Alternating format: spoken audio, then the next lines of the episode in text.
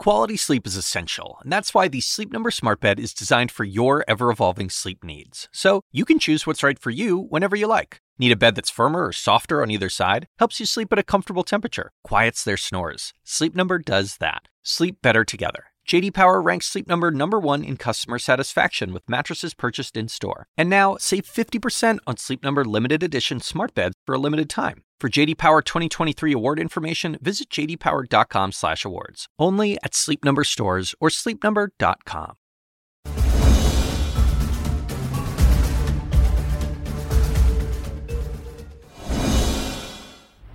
Good evening, everybody. I'm John Berman, and this is CNN Tonight. So here's a question Is Donald Trump finished?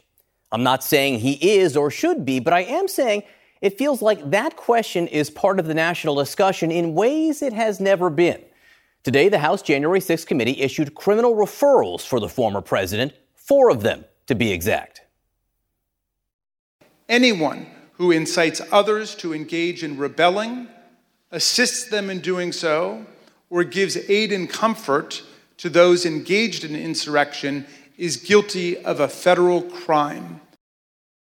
So we thought about booking historians tonight to place these criminal referrals in an historical context. But what's the point? There is no context. This has never happened before. It is sui generis, which is just a snobby, annoying, and Latin way of saying unique. Now, we will discuss the actual legal teeth these referrals have. Spoiler alert, none but they might represent a marker for a moment when a lot of people figure Trump is just not worth the trouble anymore. On the other hand, when asking that question, remember, we are talking about a guy who was impeached not once, but twice. That was certainly sui generis. So was a candidate revealed to have bragged about sexually assaulting women. And when you're a star, they let you do it. You can do anything. Whatever you want. Grab them by the.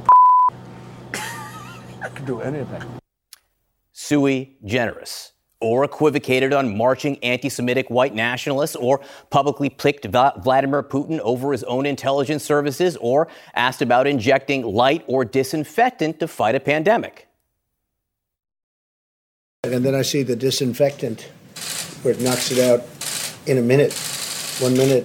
And is there a way we can do something like that uh, by injection inside or, or almost a cleaning because you see it gets on the lungs and it does a tremendous number of the lungs. So it'd be interesting to check that.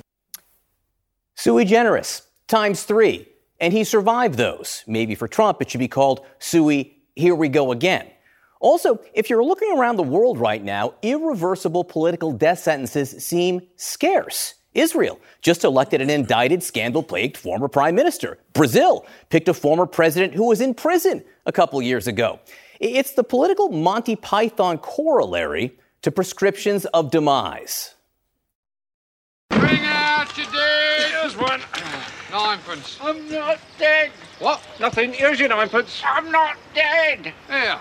He says he's not dead. Yes, he is. I'm not. He isn't. Well, he will be soon. He's very ill. So Trump wasn't dead yet. Not those times. That is the other hand to questions being asked about Trump. But back to the first hand and the situation tonight and about the notion beginning to float that Donald Trump really is politically finished this time. And it's not just the criminal referrals, about which we will soon discuss the legal teeth. Spoiler alert, none. But it's also the midterm election defeats, the Mar a Lago dinner with an anti Semite and a white nationalist, the idea of terminating parts of the Constitution, that all this adds up to someone even Republican supporters don't want to deal with anymore, especially in a world where Ron DeSantis exists. That maybe tonight, Donald Trump is less like the guy on the cart in the Holy Grail and more like Bruce Willis in The Sixth Sense, politically dead, but no one told him. Sorry, I, I, missed the spoiler alert there. So, so that's the question hanging over everything we will discuss tonight about what happened today. So let's dive right in. Joining me now, CNN political analyst Maggie Haberman, senior political correspondent for the New York Times, CNN political commentator S.E. Cupp, and CNN senior legal analyst Elie Honig. Maggie please, Haberman. Please just, this, that was an awesome, awesome intro. If it was good, it's sui generis, which is to say the first time. well, it had Berman good. written all over it. Well, I mean, I loved it. I loved it. Well, let, me, let me do another dramatic reading, this time from Maggie Haberman. who wrote on Twitter about an analysis that you just posted in the New York Times about Donald Trump and the referrals today. The largely symbolic but unprecedented criminal referrals by the House Committee of a former president underscore the reality that Trump is facing a diminished figure politically. I think that's right. I think it's diminished, but I would not go so far as to say that Donald Trump is dead. I mean, I, it's not just all of those moments, and I really did enjoy the montage. Thank you. Um, but it's not just all of those moments that you just played. This is a guy who has been written off for decades. Mm-hmm. You know, he was he was uh, his casinos were bankrupted, but he was fine. Um, he was you know dismissed in the 1990s. He was dismissed as an entertainer. He came back over and over and over again, and so I don't think you can say that he's done, especially because we don't know whether Ron DeSantis is running. We don't know whether he will be any good as a candidate. I think this all comes down to two questions. Does anyone actually indict Donald Trump, which we still, you know, nothing has changed today from yesterday, realistically. To your point, there's no legal teeth there. And then what do voters do when and if there are actual other choices? Everything else is just filling in one side of the page. But, you know, uh, the, one of the points I was making is it's not just the indictments, even before the indictments, the referrals. No. Even before the referrals, there was all this other stuff. There are these polls, yes. and there is a sense, even before you wrote it just a few hours ago, politically diminished. that stand, he is, and I stand by that. that he is, in fact, right. politically diminished within Trump world. Right how are they reacting to this reality or how do they perceive that reality? So there's a difference between what they will say and what they actually think. And there's a difference between what they actually think and what they will say to him. He is continuing to say everything is fine to any number of people, which we have seen him do over and over and over through every single crisis. That's how he handles things. There are some advisors around him who acknowledge this is not an ideal fact set. Uh, you know, I use the word diminished very specifically because he is shrunken, basically. And this is different now than, say, in 2016. And this is a point someone made to me in the analysis I posted tonight. In 2016, voters they were familiar with, you know, the idea of Trump that they had heard about for decades. They were not familiar with who he is, what he's like, the fact that there is a, a rolling drama around him at all times, and I think there is a sense of fatigue. What that adds up to depends on who he's running against and what else is happening. But I absolutely think that he is a smaller and, and certainly less powerful figure than he was before. Look, um, you can't underestimate just how loyal a lot of his fans, yes. but also his surrogates um, and supporters are you know, I just heard Steve Bannon say he's out over the NFTs. He was fine with the sedition and the bigotry. Um, the NFTs was like the bridge too far. I'm sure he'll come come back around um, if Trump starts looking like the only candidate uh, or the strongest candidate. You had Mike Pence just yesterday or today saying, "Well, gosh, I hope he isn't indicted. That would just be a shame." The guy's supporters tried to kill you in the Capitol. Donald Trump did nothing to stop it and you don't think he should face any consequences. So there's, I think, a lot of people talking a little tough about Donald Trump who, when push comes to shove, if DeSantis doesn't get in or DeSantis gets in and looks soft among voters, will absolutely find ways to continue defending Donald Trump. And let me say one thing that I know about Donald Trump, and I know because I read Maggie's book, nothing energizes him like a fight, right? He has come back, as Maggie said, from the dead so many times. And guess what? This here, this referral, this is going to be a fight because you know what's going to happen on Wednesday when all the underlying materials come out? Donald Trump's lawyers, perhaps some of his most loyal followers, are going to go through that with a fine tooth comb and they're going to go, aha, look here, here's testimony given that was favorable to him maybe by Stephen Miller, right? A lot mm-hmm. of people who were mm-hmm. Trump sympathizers went in and testified, and they'll say, the committee hid this from you. They're going to go through and say, oh, look, Cassidy Hutchinson testified, and here's a way she said it slightly differently, maybe when she had her prior lawyer, therefore her testimony is not to be believed. I think she was quite credible, but watch, I've seen it happen with witnesses. This could energize Donald Let me Trump. ask you it this way, Elie. On the legal side of it, what's different for Donald Trump tonight yeah than when he woke up this morning? So two things. First of all, there's now a book, a Bible, right? This this document, 160 pages, an executive summary, where all in one fairly concise place. They should have made it about one quarter the length, but in one place you can look and say, here is sort of the story of what Donald Trump did. The other thing is, if I can cheat a little, in two days will be different when we get all the documents. DOJ is now going to have all the evidence. DOJ, for better and for worse, they're going to have facts that they don't know. We know DOJ has been asking the committee for this stuff. Oh, that and you're going to have other stuff that may be used to sort of impeach some of what the committee did. I agree with you in terms of the impeaching what the committee did. I think you are going to see Republicans making a huge push on that. I'm not sure it's going to be as effective as it might be, say, if Kevin McCarthy was not drowning in his own leadership fight. So right. I think there's a bunch of a bunch of X factors there. The one thing I will say, you you, you made a point, and I should have mentioned this before. You were saying nothing energizes Donald Trump like a fight. That's absolutely true. And he never sounds as sort of, you know, engaged as he does in recent days when he's talking about wanting to take on Ron DeSantis. But that's the only time he really sounds engaged. And in 2015, he was enjoying himself. There were a lot of people who were not enjoying his candidacy, mm-hmm. to be clear. But you know, his slash and burn stuff was so much fun for him. Is there anything that gives anyone any sense that he's enjoying any of this right now? We haven't seen him in five weeks. Yeah. So. Yeah, it's true. And I think that might be a calculation of Ron DeSantis's waiting. Waiting this out, not giving him exactly what he needs right away, so that for the next two two years, um, it's the Trump show all over again. And he knows Ron DeSantis knows that the media will follow, will start paying attention if there's a fight between Trump and a DeSantis or Trump and someone else. So maybe he's hanging back for that reason. Can I bring Paris Hilton into the, all this? Always. So, so did I was she, wondering when you were going to get there. Didn't she? Always. Didn't she once say, and I'm paraphrasing Paris Hilton for the first and only time, uh, basically, there's nothing worse than being boring, right? The, the worst crime okay. in the world is being boring, or something like that.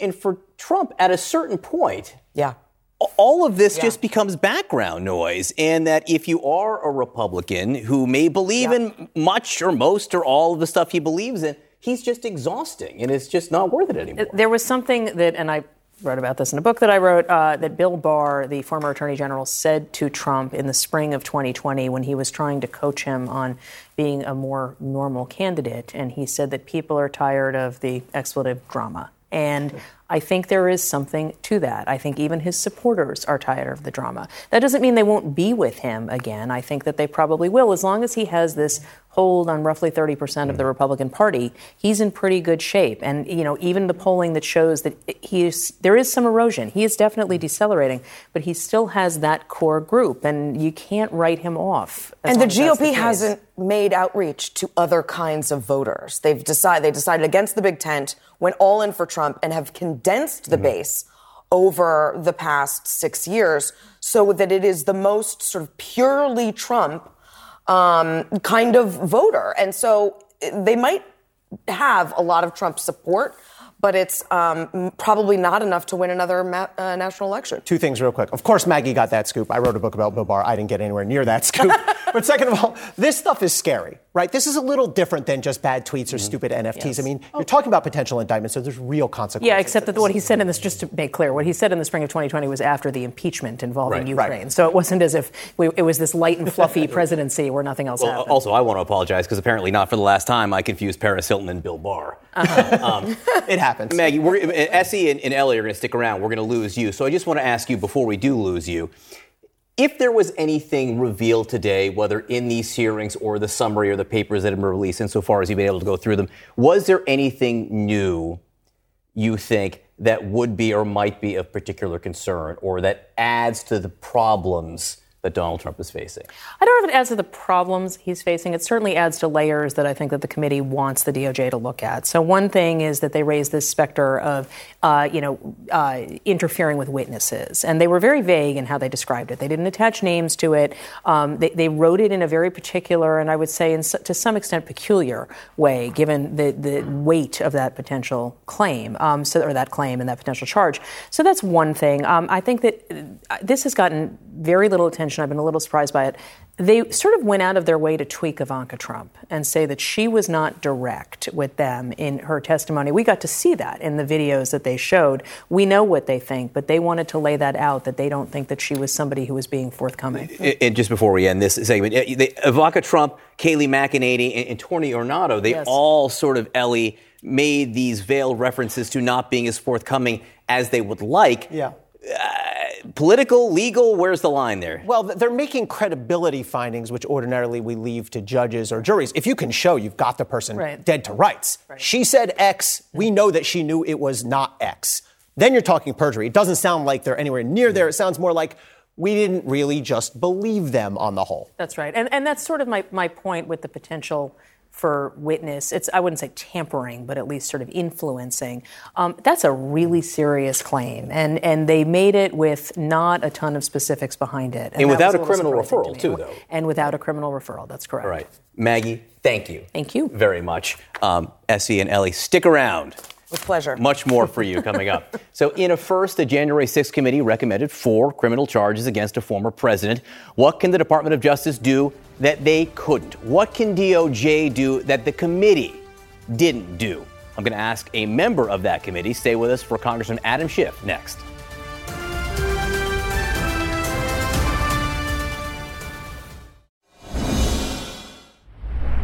An historic day on Capitol Hill. The bipartisan January 6th committee referring former President Trump to the Justice Department on four criminal charges inciting, assisting, or aiding an insurrection, obstruction of an official proceeding, conspiracy to defraud the United States, and conspiracy to make false statements. Joining me now is Democratic Congressman Adam Schiff of California, a member of the Select Committee. Congressman, thanks so much for being with us. So, based on the information publicly available, which of your referrals do you think that the Department of Justice is already the furthest along in? Well, uh, this is speculation on my part, but I have to think that the issue, uh, the charges relating to the obstruction of the joint session, the interference with the joint session, the conspiracy to defraud the United States, uh, those would be, I think, probably top of mind for the Justice Department. Uh, but they also need to look at the most serious charge, and that is the incitement of insurrection, uh, the aid and comforting of people committing an act of rebellion or insurrection. Uh, that is, uh, you know, certainly not a charge that's brought very often, and never been brought before against a former president. But nonetheless, the facts here are, are very much on point. Uh, but I imagine some of those other statutes, uh, they're probably further along, at least in their uh, intelligent, uh, their uh, evidence gathering and their assessment. Which charge do you think has the strongest evidence? Well, uh, that's very difficult uh, because I think the evidence is pretty strong, certainly strong enough to warrant our referring it to the Justice Department. there were other charges that we looked at um, and others that we think the Justice Department may have more evidence than we do. but on those four, the evidence looks to be pretty strong. Uh, and uh, certainly, if they haven't begun an investigation of the former president on the basis of those charges, I think it is a sufficient basis to do so. So let's just pick one of the charges. Let's take the insurrection charge. What do you think the strongest evidence is with that? Well, look, he brought this mob uh, to the Capitol. Uh, he understood that they were armed. Um, when he was told they wouldn't go through the metal detectors, uh, his answer was then take the metal detectors down. They're not here to hurt me. He understood they were there to potentially hurt someone. Uh, he was more than uh, happy to have them march on the Capitol knowing they were armed. Uh, his only uh, frustration, indignation was that he couldn't go with them. Uh, and when the violence began, he made it worse by attacking his own vice president. all the people around him understood just how that was pouring gasoline on the fire, and I think he understood that as well. Uh, and then you have the extraordinary dereliction of duty, where he sat by and did nothing while this mayhem was taking place, uh, and then afterwards telling them how much he loves them, even now talking about pardoning them. Uh, to me, that's pretty powerful evidence, certainly of giving aid and comfort uh, to those engaged in insurrection. So you've noted that the Department of Justice has the ability to get answers from people that you could not. So, specifically, which witnesses have they spoken with that you think could prove to be the most important? And what would you ask these people if you had the chance? Well, there are a number of witnesses that, you know, I'm just reading the public reports of people that appear to be going before the grand jury who refuse to, refuse to come and testify before us. Now, I don't know what they're saying in the grand jury, and it may be that they're invoking a bunch of privileges that don't apply just as some of them did before us but I think they, they probably view the Congress as much more of a paper tiger uh, in its ability to enforce subpoenas. The Justice Department is something different. Uh, so my guess is they're getting more uh, answers uh, from some of these witnesses than we could. Uh, in terms of the questions I would want to ask, I'd want to ask about conversations uh, involving the president, what they heard. Um, I would want to ask about other potential co conspirators and what they were involved in. Uh, many of those conversations are not covered by any privilege, depending on who was engaging in them and who else was in the room. Um, but uh, we were not able to get answers, and I, I think the Justice Department can. Pat Cipollone, who was White House counsel, did answer questions before a you know he was deposed by you all, but he drew some lines as to what he would not answer. Presumably, with DOJ, those lines don't exist. So, what questions from him would you want answers to? Well, you know, he will assert, the White House counsel will assert some of those lines and try to make the case to the Justice Department. Uh, and the Justice Department will have to consider are they ready to press this in court? What are their chances of winning in court? Uh, how long would it take? That's you know part of the calculus mm. that we had to entertain. After all, you know we're we're almost two years into this, uh, and uh, and we're still litigating some of these issues. Uh, sadly, this is a tried and true tactic of Donald Trump, which is to delay and delay and delay in the hope that justice delayed will be justice denied. Uh, so, uh, you know, I think it will be a process of a different kind of negotiation with these witnesses. I think the Department of Justice will have a lot more leverage, and they can move much more quickly than the Congress. So, you know the bar is obviously high, though not insurmountable, to convict attorneys for their advice and their actions. What evidence have you seen about Rudy Giuliani specifically that prompted the criminal referral for him? Well, look, uh, Rudy Giuliani um, was well aware uh, that there was no evidence to support these bogus claims of fraud that they were making in courts all over the land. Uh, and uh, he was also aware of what the president was intending to do on January 6th in terms of uh, his conversation with Cassidy, Cassidy Hutchinson, for example.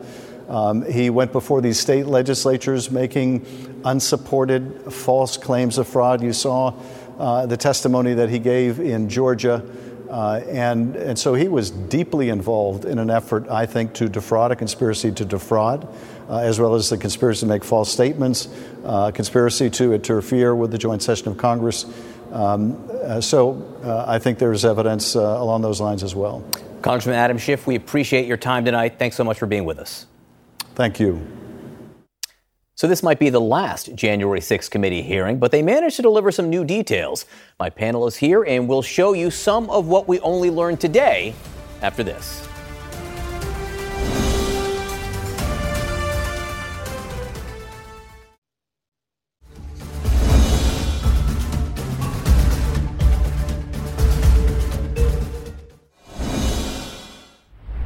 There were new pieces of evidence released today in the final January 6 committee hearing, including a list of the weapons confiscated ahead of former President Trump's speech on January 6. Now look at this list 269 knives or blades, 242 canisters of pepper spray, 30 batons or blunt instruments, 18 tasers, 18 brass knuckles, 17 miscellaneous items, including scissors or needles, six pieces of body armor, and three gas masks. Here with me now, John Miller, CNN's chief law enforcement and intelligence analyst, S.E. Cupp and Elie Honig, back with us. So, John, that's that's quite a list there. Batons, not not the average thing that people carry around. This was the group of people that Donald Trump spoke to, riled up, and then, you know, basically said, "Let's march to the Capitol." The question here is: Is that illegal, or, as I suspect that he will ultimately argue if it gets to a court of law, just reckless? And the reason this is interesting, particularly today, is Mike Pence did an interview where he said, I don't want to see President Trump charged. What he said was reckless. What's the distinction here? So that's really interesting because it takes us all the way back to Watergate, which is, in the legal sense, reckless is you are disregarding what could be caused by your statements or action. It's reckless disregard for what could occur.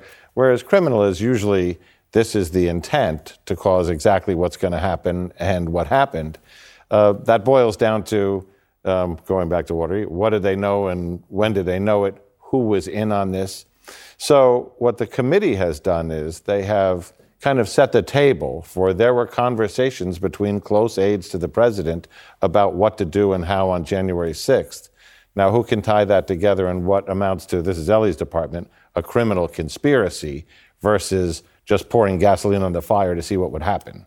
Is there an actual legal point there? Yeah. So, so the legal test for when does speech cross the line, right? Because our First Amendment is very broad. It should be, right? You're especially in the area of political speech. But basically, what the law says is it intended to incite and likely to incite. I think likely to incite mm-hmm. is the stronger argument. Mm-hmm. It did, right? Look, uh, but intended to incite? Was that in his head? And recklessness is not enough, generally speaking, under the criminal law. You have to show some more specific purpose. Um, can we pull up the Hope Hicks soundbite, guys? Because one thing that we did hear today was Hope Hicks, who had worked in many different capacities for former President Trump, who was interviewed really after, I guess, the final previous hearing that we heard from the January 6th committee. And this is the first time we saw her testimony. And there was this pretty interesting discussion she revealed. I was becoming increasingly concerned that we were damaging um, we were damaging his legacy. Uh, what did the president say in response to what you just described? He said something along the lines of, um, you know, nobody will care about my legacy if I lose. Um, so that won't matter. Um, the only thing that matters is is winning at all costs, win any way you can. And I think through all the investigations, we've learned that that was clearly how Trump was approaching um, this election. I can't get over, and this is crazy. We don't hear a lot from Hope Hicks, and so it was new both in the content and in the presentation. I didn't even know what her voice sounded like. I know, I know, and she's been she, she's kept very quiet. She kept quiet through the administration and post. I can't put my my head inside the space of someone who thought this was what was going to damage his legacy. Like it hadn't already been damaged by the sexism and the bigotry, the racism, the anti Semitism, the two impeachments, um, you know, all the bad stuff. They thought he was still intact until the insurrection. I mean, I don't know if she. She thinks that way, but that's clearly what she was thinking at the time. This is going to damage your legacy, and I somehow have the ability to stop you or make it better. That's wild to me. She wasn't alone. I mean, there were those cabinet officials who only resigned at that point, and there were other people. Many whom- of them. There were for whom that was the final straw. Elie, in the previous segment, I, I spoke to Congressman Adam Schiff, and I, and I asked what I thought was a really, really good question uh, about so sharp about about the fact that DOJ, in front of a grand jury, can get answers from people that Congress could not. And one of the people that I was thinking about was Pat Cipollone, who CNN has reported now has testified before the grand jury. This was the moment before the January 6th committee, and people could see how sort of limited it was. Watch. Who on the staff did not want people to leave the Capitol? On the staff? I, In the White House. I, I, I, I can't think of anybody, you know, on that day who didn't want people to get out of the the Capitol once, the, you know, particularly once the violence started. No, I mean,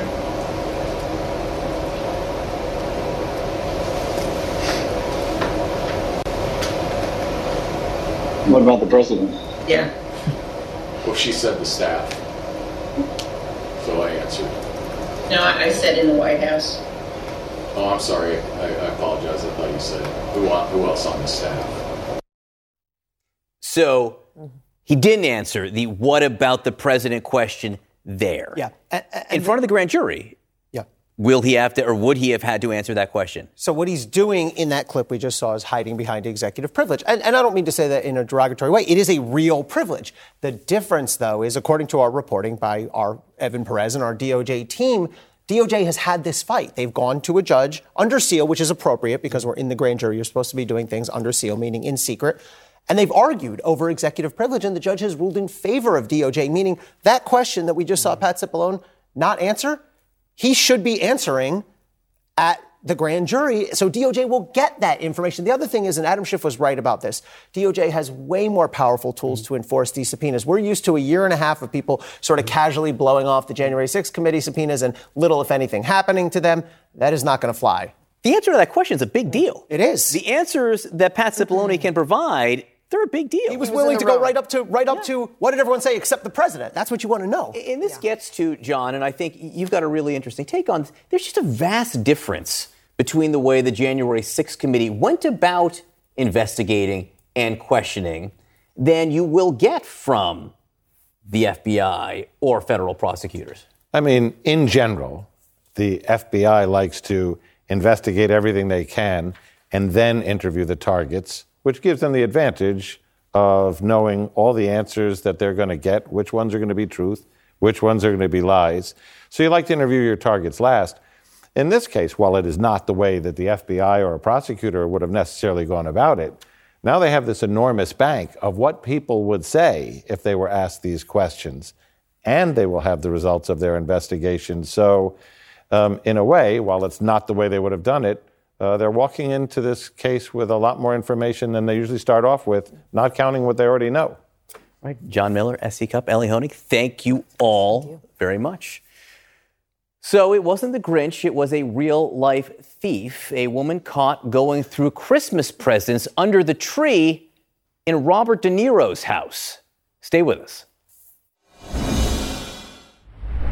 The New York Police Department arrested a woman for breaking into Robert De Niro's home early this morning. That is according to a law enforcement source who says the woman did not interact with the actor, but police say she is one of the top five burglars in the precinct. John Miller has been digging into the story. Just walk us through exactly what happened here. So it's 2:45 in the morning. This is when I would usually be on the way home. Um, the 19th precinct. Uh, specialty anti crime unit, the public safety unit, is driving around and they see a woman who seems to be checking the doors of commercial places. And they say, Is that Shanice? Because she's supposed to be in jail. She's a known burglar in the precinct. They keep her under surveillance and she goes down some stairs into kind of a townhouse and doesn't come out. When they follow up and look down the stairs, they see there's a forced entry, the window's broken, the door is open. And there, um, amidst all the presents and an iPad and other things, is one of the most prolific burglars in the precinct who has broken in. So they take her into custody. Robert De Niro's upstairs. He's asleep. He doesn't know anything about this till the police wake him up and he hears all this activity. Um, there's other people at home. So, so, let's deal with the De Niro aspect first. Any sign that she knew she was breaking into De Niro's house? No idea, in all likelihood, because she had been looking at other places looking for an opening, according to the narrative of police watching her up to that point. And, you know, she just found a down the stairs place that wasn't a, easy to see from the street where, you know, she could allegedly break a window and make an entry. So he was safe by all by all accounts. Right. And according to my sources, you know, she used a metal pipe. There's video of this from the security system. So, um, you know, De Niro has another movie.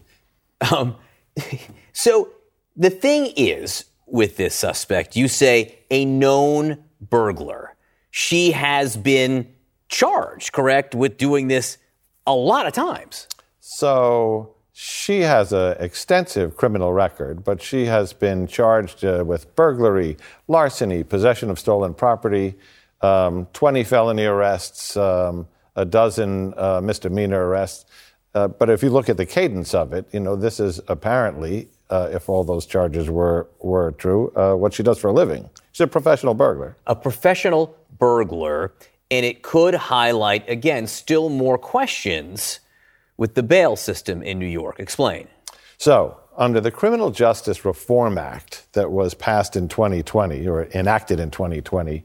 Um, it says that judges could not impose bail on a number of cases. Uh, burglary was one of them. Then they adjusted it to say, well, certain burglaries you could. But the point is, even when they impose bail, it has to be in the least restrictive circumstances uh, for pretrial release.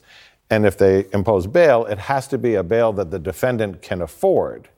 So basically, the bail for somebody who can show no means other than being a burglar um, is going to be very low.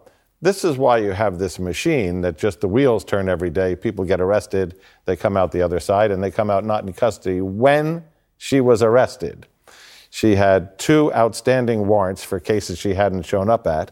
She had been arrested in, in December 8th for seven burglaries and then December 13th for two more in Queens. So she had been just arrested for multiple burglaries, let out, and then arrested for multiple burglaries, and then caught in a burglary. So if you get the idea that the system is churning people out, not in, that's what's going on. judges now, with the, the, the change to the law that was initially enacted, judges can impose bail for burglary, but by and large haven't been. Is that what's being found? Well, the judges know the system pretty well, um, but they know that the intent of the law is that they're supposed to impose the least restrictive uh, uh, pretrial conditions possible. So, if it's bail, if the person uh, doesn't have uh, resources that are documented, it has to be very low bail. And if it can be no bail, it should be supervised release, which is check in with your probation officer every six weeks. If you get caught again, well, that was bad. Now check in every three weeks. Uh, but there's a definite look. In 49 states of America, a judge can consider dangerousness, meaning what is your likelihood that while you're on release, right. you're going to commit the same kind of crime again? You can tell by a person's pattern. New York is the only state where that is not the case. Judges are not allowed to consider dangerousness, mm. the threat to the public, just whether you'll return to court. Let me just ask again. This is sort of quite literally a, maybe a first world problem in the area where, where Robert De Niro lives. But if someone could just walk in to your apartment building or complex through a you know a, basement door, that's a problem. Yes. Yes. Uh, but I mean, there's a security system. In this case, the alarm was off, but the video was on, but the door was locked, but she broke in. Um, but I think, you know, if you look at those people who do this for a living, that's what they're doing. They're out checking every night. 25% of burglars in New York City are arrested again within 60 days of their last burglary charge, which suggests there's a bunch of burglaries in between where they're not caught. All right, bonus question. Favorite De Niro movie? Uh, I would say Goodfellas, a little bit. That's the right answer. Taxi Driver, the other option. Are you stealing from me? Are you looking at me? talking to me? John Miller, thank you very much. All right, guilty again. Harvey Weinstein found guilty on some charges in yet another sexual assault trial. We'll tell you the details right after this.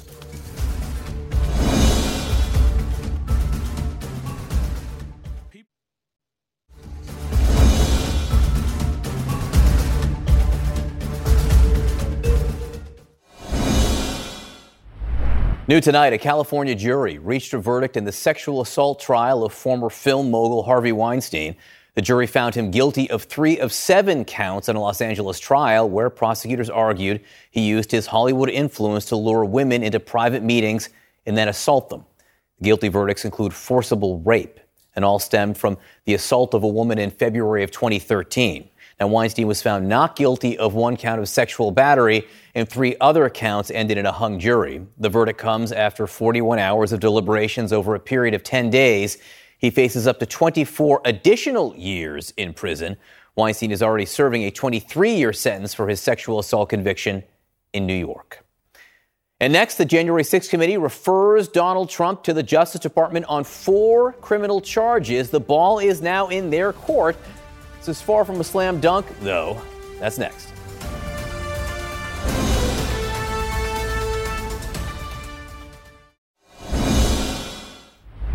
All eyes on the Justice Department tonight. This after the January 6th committee formally recommended four criminal charges against former President Trump. This is how Congressman Jamie Raskin made their case.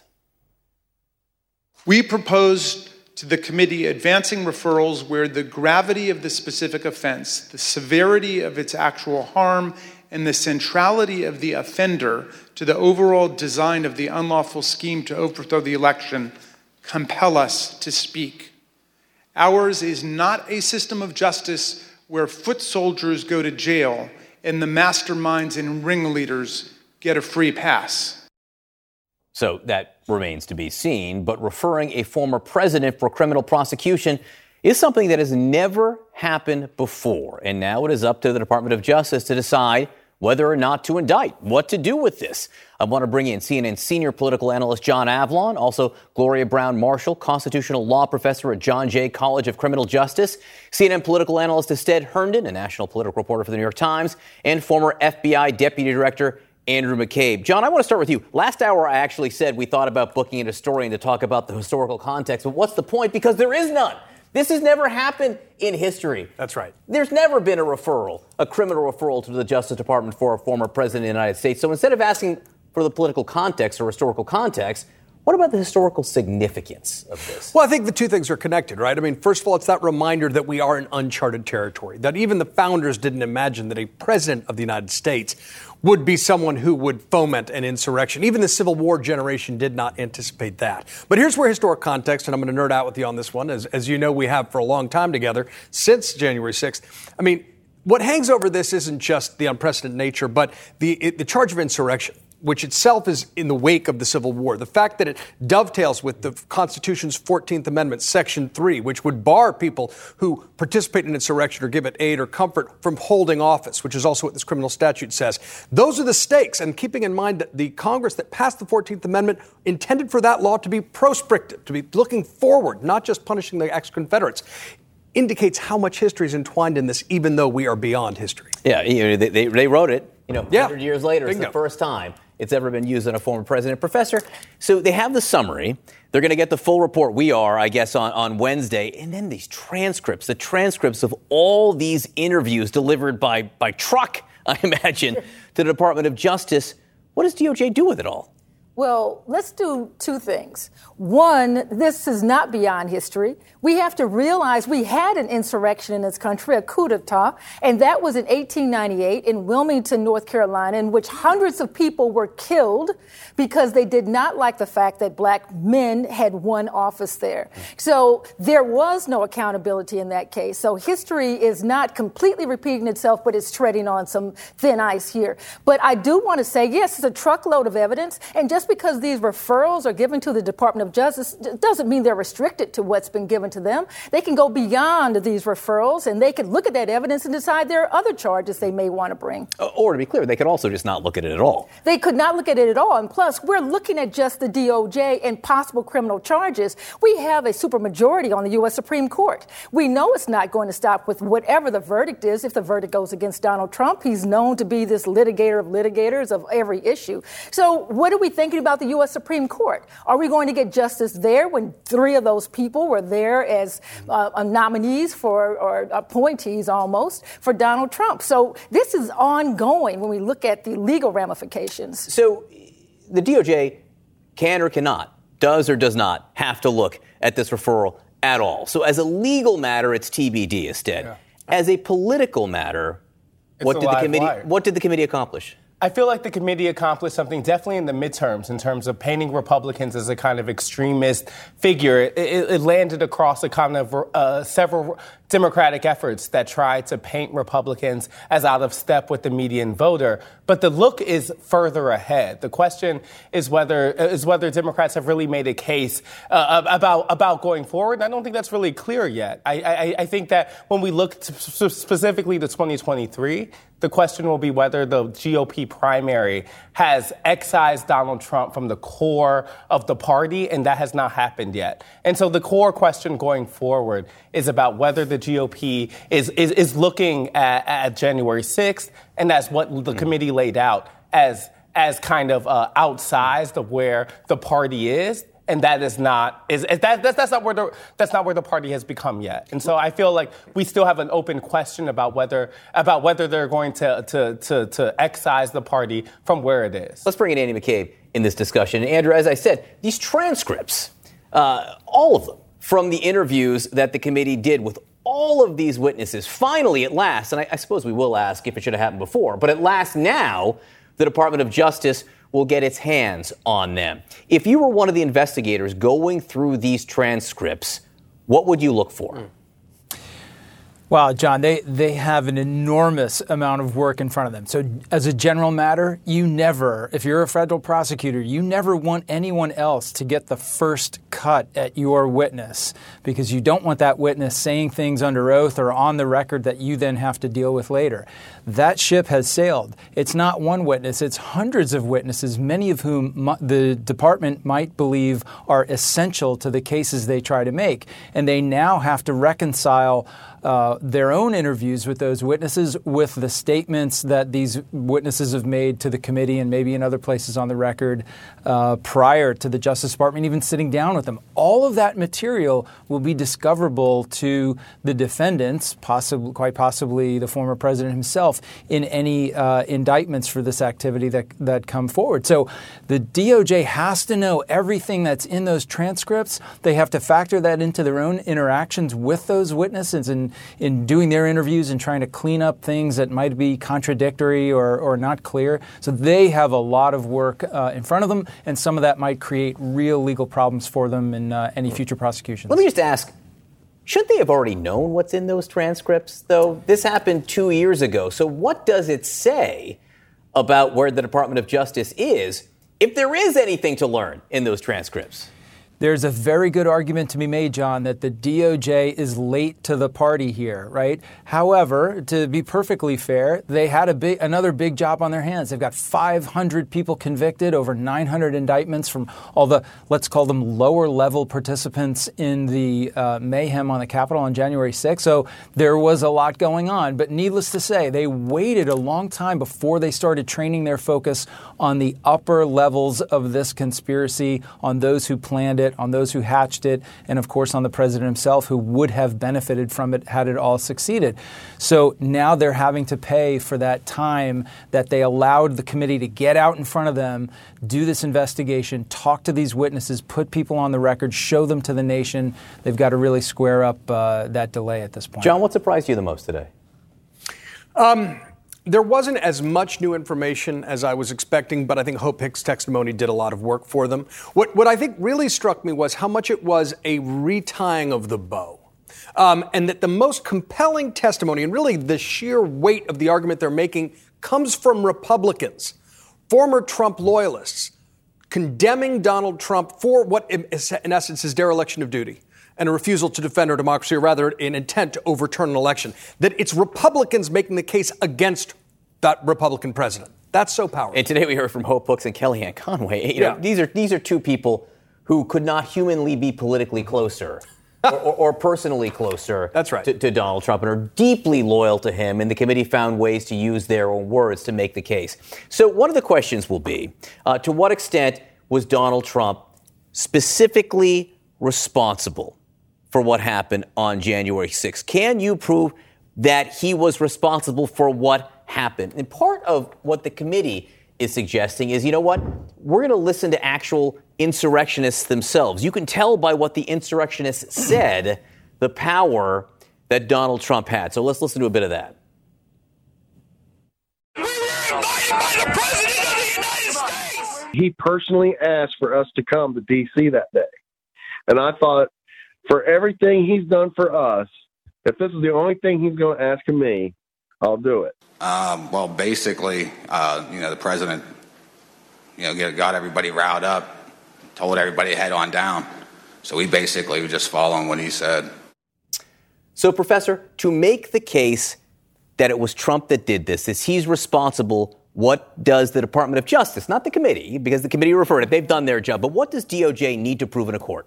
They need to prove that there is a direct connection between what Donald Trump was saying and the intent for them to go to Congress and stop the proceedings.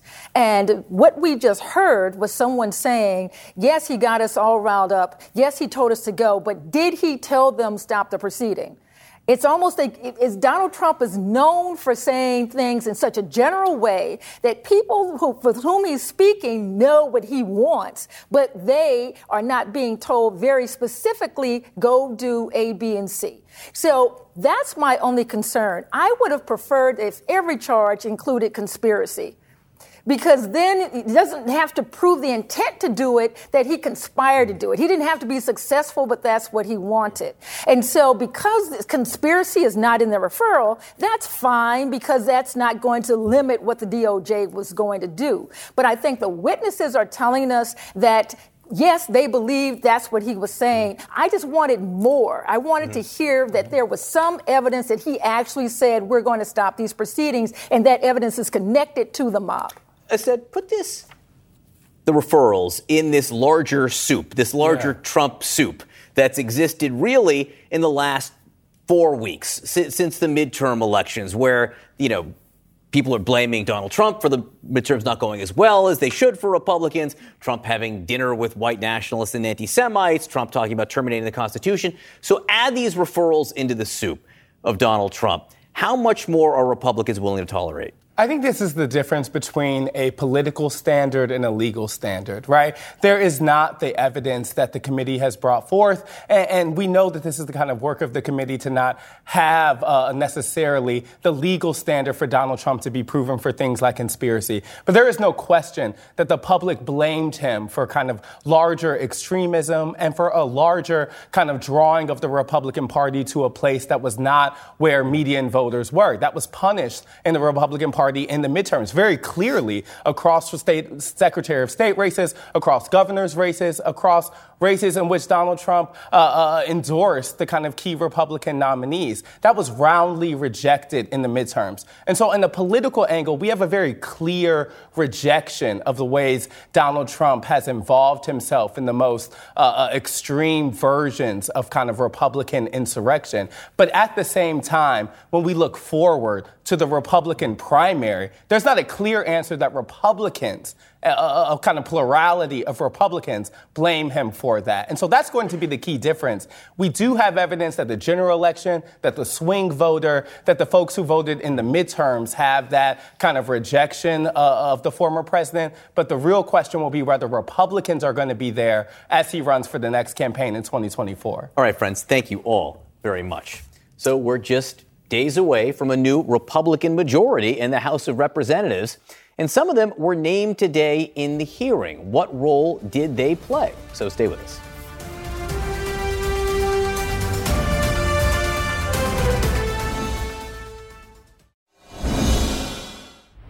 So the January 6th committee made waves with criminal referrals against former President Donald Trump. Something like that has never happened before. But they also did something else pretty interesting. They referred four Republican members of Congress to the House Ethics Committee.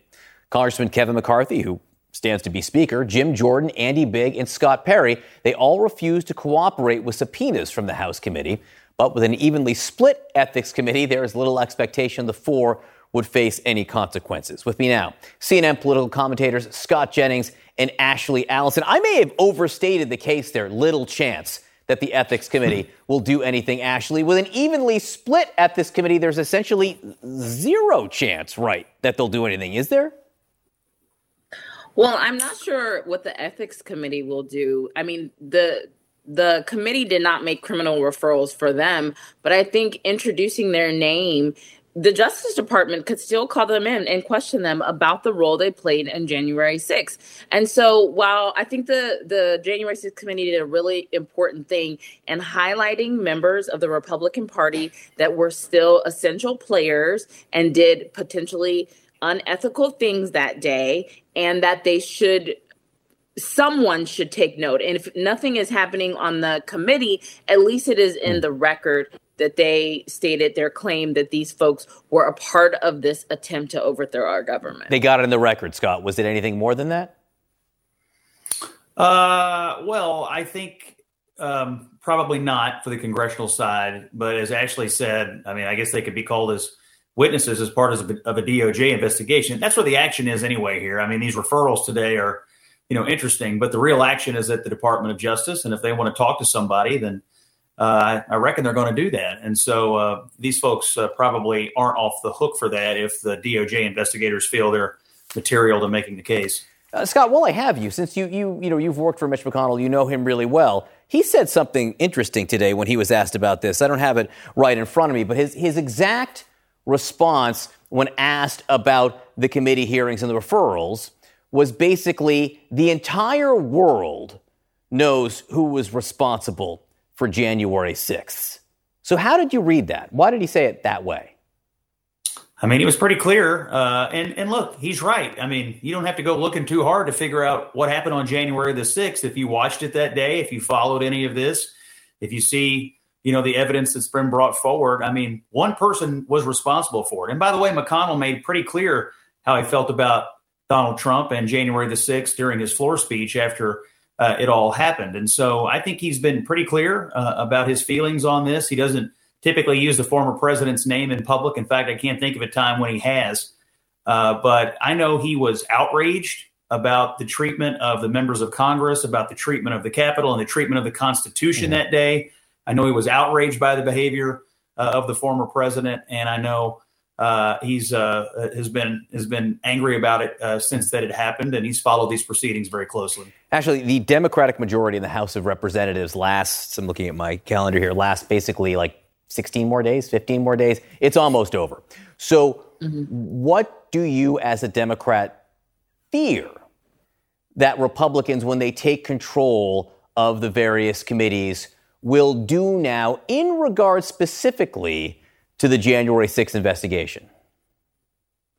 Well, my biggest fear is that they do nothing and that they pretend like it doesn't didn't happen and that they if you have four people who were just referred to the ethics committee and now they're in the majority, my fear is that they're going to govern in an unethical way. Now, prove me wrong. I'm happy to be wrong. But my greatest fear is that rather than Republicans did not have this red wave as everyone predicted, people were very clear that they didn't want this divisive, anti democratic governing style.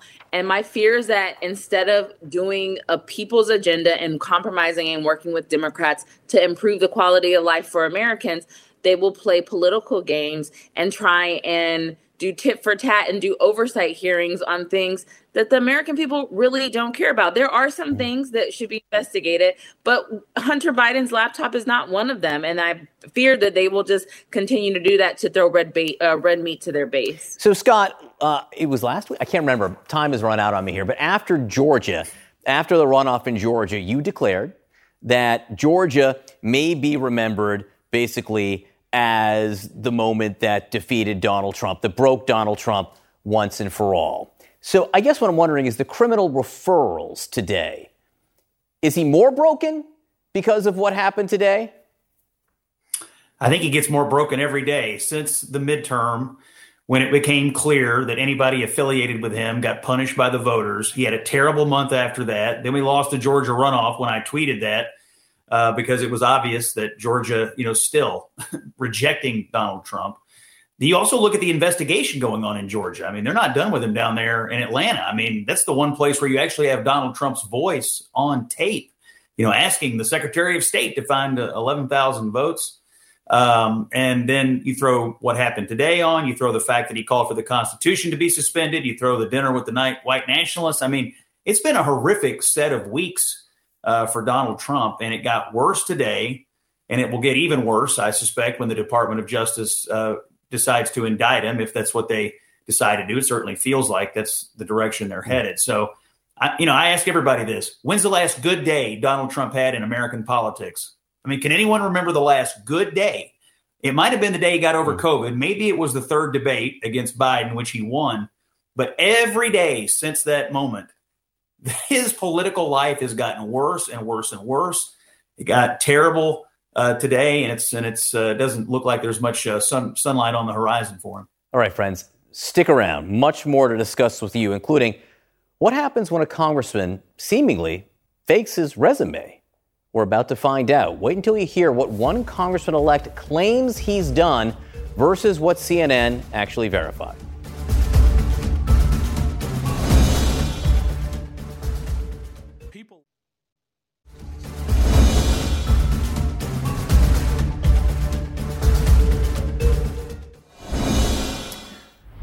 Major questions tonight about a newly elected Republican congressman and reporting that suggests he inflated or perhaps really just made up parts of his resume. George Santos helped the Republicans gain control of the House by flipping a Democratic seat on Long Island. His bio on the National Republican Congressional Committee website says he attended Baruch College and NYU, where he got degrees in finance and economics. Now, CNN reached out to both schools, and neither has a record of anyone with his name or birthday ever attending. It also says Santos has worked for companies such as Citigroup and Goldman Sachs, but both companies told CNN they have no record of his employment. And there's more. An archived version of his campaign website from April says, quote, George founded and ran a nonprofit called Friends of Pets United from 2013 to 2018, which was able to effectively rescue 2,400 dogs and 280 cats, but that organization doesn't seem to exist in the IRS searchable database or in registered charities in New York State and Florida. Now, the New York Times was first to report these inconsistencies in just a remarkable story. CNN has reached out to Santos for comment, but his attorney tells CNN in a statement that the Times was attempting to smear the congressman elect with defamatory allegations. It is worth noting in the response from the attorney, eh, there's no direct refutation of any of the actual allegations insofar as I read it. So back with us, uh, John Avlon, Scott Jennings, and Ashley Allison. Um, John, I just have to quote, I guess, Keith Jackson here. Whoa, Nelly. I mean, my goodness. wow, we went full whoa, Nelly. No, th- this isn't um, one or two items on, on the campaign resume that are out of whack. This seems to be everything. I mean, the Times even went to where he's supposedly registered to vote, and no one at the House seemed to know who he was. Um, I will say this had been picked up by some local reporters on a much lower level, but the race I don't think was taken seriously. And these allegations never really surfaced. I mean, there are questions about the inflation of his income and things like that in a short period of time. But this seems to be a wholesale Potemkin candidate who's now a congressman elect, that it's all made up out of whole cloth. Now, it's incumbent upon the congressman to come forward, congressman elect, and say where the truth is, but it appears to be the truth is nowhere. Uh, it's pretty jaw dropping. And actually, I have to say, the reaction from a lot of political operatives out there in the world was how was this missed in the campaign? How was it missed from the Republican Party and also the opponent? Where was the Oppo research to say none of this actually holds up, especially in such an election that we knew was potentially going to be so close?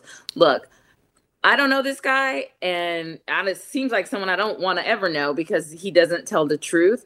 But if all of this actually does pan out, and any everything he says that he potentially had on his resume was false, I think he should step down. I don't think um, he should be serving the people of that district or in our Congress. Now, I know folks will say, "Oh, it's because she's a Democrat and he's a Republican." I'm going to tell you, if there's a Democrat out there lying like that, I don't want you representing my party either. This this is just totally unacceptable and should have been caught earlier.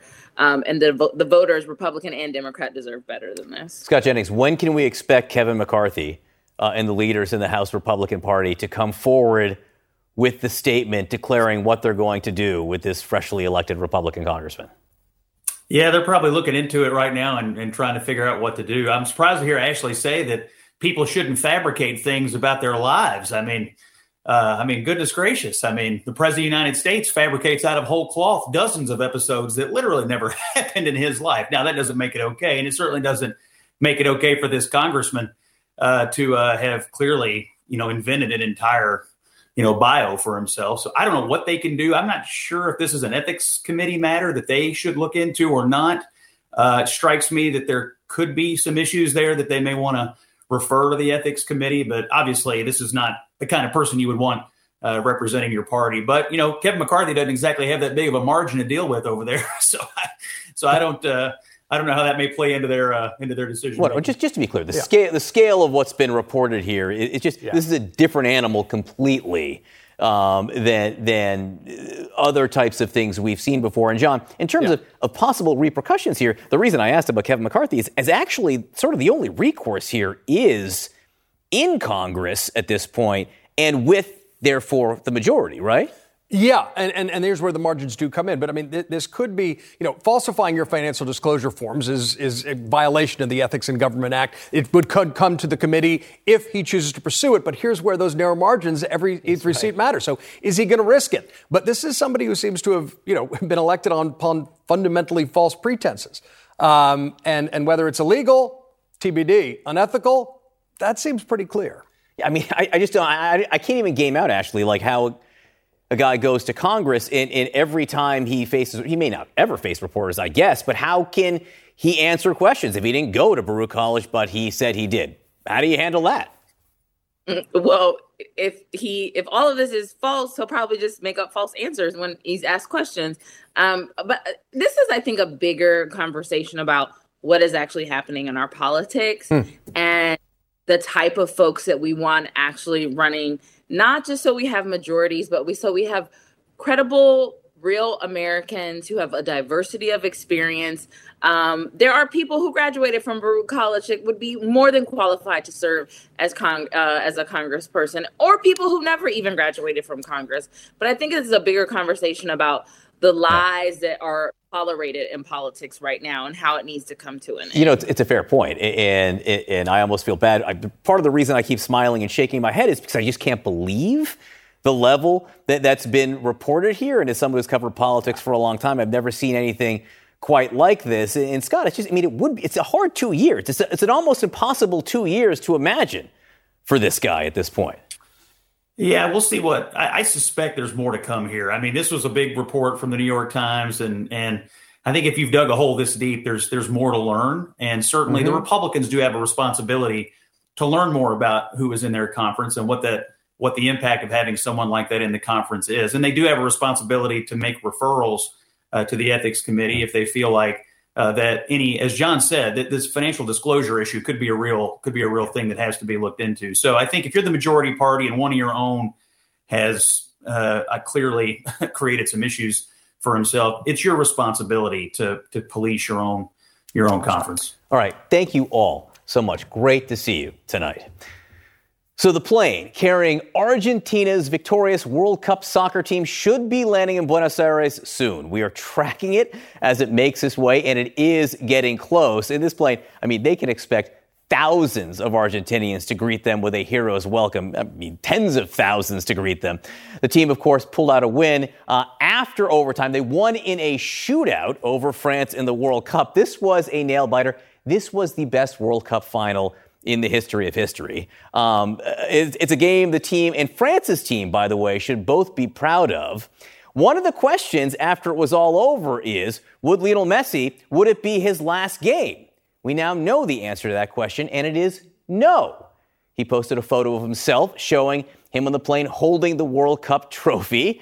I'm sure he's like not let it out of his grasp once. He says he wants to be keep on playing as a World Cup champion. Who can blame him? He's basically faced questions for years and years and years and years and years about, you know, why he's never won a World Cup. And now he can say, I did. I am a World Cup champion and I am going to keep playing. The team has been celebrating the win. They went onto the streets of Qatar showing off their trophy for the world to see the world's most famous trophy.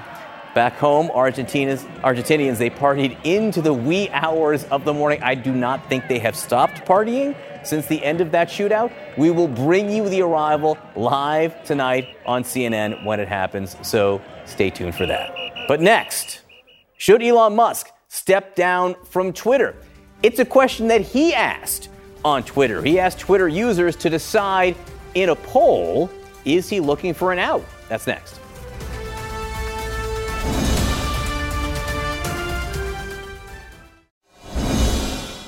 Elon Musk is facing mounting criticism over his chaotic leadership at Twitter, but he apparently shrugged it all off yesterday, spending the day watching the World Cup final in Qatar. You can see him there standing next to Jared Kushner, former President Trump's son in law and former top White House aide. Now, I hope I don't get in trouble for saying where Elon Musk was yesterday. He was at the World Cup. Uh, I will see if my Twitter account gets suspended now.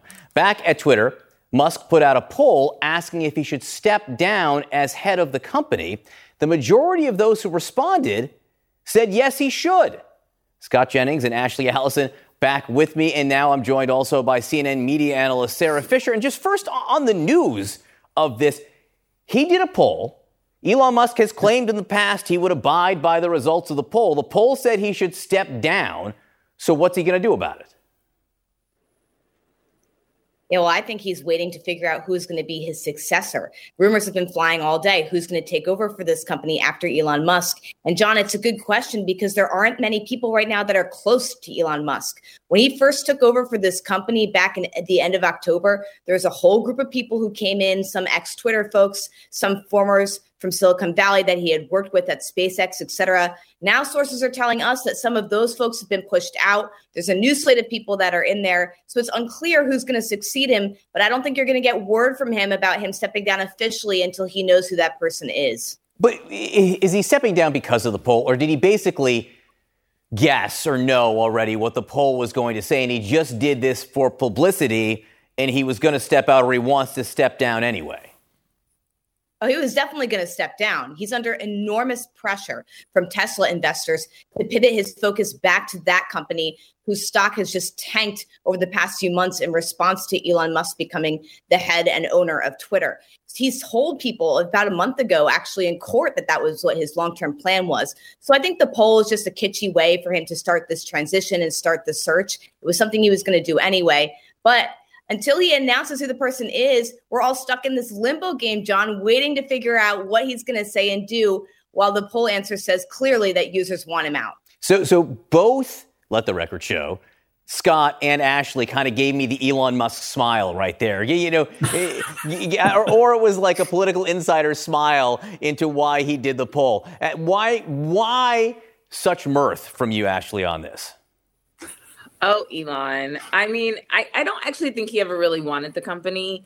And then because of his antics, he then, you know, has now inherited it. And he doesn't know what he's doing with it. I probably will now be suspended too as well. But uh, he, you know, we know that racial uh, targeting has increased on Twitter. He let Trump back on Twitter. He's kind of spiraling in real life on a business deal, which is actually investors, advertisers have pulled out on Twitter. Elon Musk doesn't want it. And so he put this poll out as though he wants democracy to thrive. And that's not really what his, you know, MO is what we know him for. And so it's a way to just back out. I also just think that um, Twitter has, is now a place Twitter was always bad, but Twitter has gotten so much worse under his leadership. And you know, the funny thing when you think about tech policy and people corporate uh, tech platforms being held accountable, the per- the most excited person right now because of Elon Musk's existence is Mark Zuckerberg because a lot of people have turned their eyes off of what Facebook and Instagram is doing and facing on but they're both problematic platforms. But Elon sorry, can't suspend me. Scott. You know, like find me on TikTok, I guess, or Instagram at this point. Yeah. Uh, I think if I were Elon Musk, I would go back probably to being the guy known for building amazing cars and cool rockets that you can watch take off and land on video. I mean, I mean, I mean, he was known for something amazing. Now he's dealing with, you know, constant drama every single day. I suspect the successor issue is going to be about who can run a business this size and and who would in uh, advertisers have confidence in. I mean, that's the main issue here. Uh, they've got to they've got to attract advertising and uh, keep the revenue flowing. So I hope it works out. I think uh, I do think it's better when you have a platform like this that uh, democratizes information. It does have enormous power for the good when you can uh, get yeah. information on things. It also has enormous capability of suppressing information too, as we've learned. So uh, whoever the next person is has a big challenge, but I think they need to do it in a less dramatic way. It's got enormous power. I think we can all agree on that, and we can all agree on it, especially today. I mean, there is a connection to the January 6th hearings and what happened that day. What is today is literally the two year anniversary from when Donald Trump wrote, Big protest in D.C. on January 6th. Be there, will be wild. That was two years ago today. You know, also, um, you know, from, from January 6th. You know, he wrote, see you in Washington, D.C. Don't miss it. Information to follow. January 6th, see you in D.C. The big protest rally in D.C. will take place at 11 a.m. I mean, we see, Sara, just the immense role this has played in the political discourse. Will it continue? It's absolutely going to continue. I don't think Twitter is going to go away. But John, you highlighted something so important, which is that when it comes to these big algorithmically driven platforms, the biggest voices are the ones that can have the biggest impact. You know, Donald Trump mm-hmm. at that time had over 80 million followers. Elon Musk right now has over 120 million followers. That's why when they tweet something that's salacious or damaging, it can do so much damage because there's such a big reach. But I think in the future, I'm worried about with Twitter is if we can't get these content moderation mm-hmm. policies right ahead of the 2024 election, ahead of other elections around the globe, then we're in for a serious misinformation crisis. I don't know if Donald Trump is actually going to come back to the platform. Elon Musk has said that he would bring him back, you know, following that Twitter poll that he did a few weeks ago. But if he does come back to Twitter and there's really loose content moderation, it wouldn't shock me if we had some of the same problems leading up to 2024 that we had after 2020. Guys, thank you all so much for being with me tonight. Now go tweet the segment so everyone has a chance to see it. if we can. if you can. Next. We're going to remember a beloved coworker gone much too soon. This weekend, we lost a beloved member of the CNN family. Senior investigative correspondent Drew Griffin passed away after a battle with cancer. Drew was a journalist with a capital J and a mensch with a capital M. He had a tireless pursuit of the truth, a fearlessness in telling it, and he made change. Our colleague Anderson Cooper takes a look at Drew's remarkable career. It was so hot. During his nearly two decades at CNN, Drew Griffin was known for his tenacious reporting. Are you worried you'll be indicted before the election, sir? His interviews were unwavering. I don't think you really understand how votes are cast, collected, and tabulated in this country. Okay. And he gave a voice to those who didn't have one. We don't expect it to be easy. We don't expect the truth to be easy. Drew was a gifted storyteller, dedicated to seeking the truth and holding the powerful accountable. Why do you continue to push the lie that the uh, 2020 election was It's stolen? not a lie. Look it's a at the lie. You have no proofs. We've looked at all the facts. You haven't. I tell you, You what, don't have hey, the facts. hold. And Drew's stories had real world impact. Well, if Uber doesn't release the number of drivers who are accused of sexual assault, so CNN decided to count up ourselves. After CNN questioned Uber about a string of sexual assaults by drivers, the company made major safety changes to its app and revised its policies. Excellent reporting. Uh, thanks to you and your team. Drew exposed serious issues at VA hospitals across the country, revealing a broken system, veterans dying while waiting for care. This particular veteran was screaming, please do whatever you can. Don't let the VA do this to another patient or another veteran. We do not deserve this type of treatment.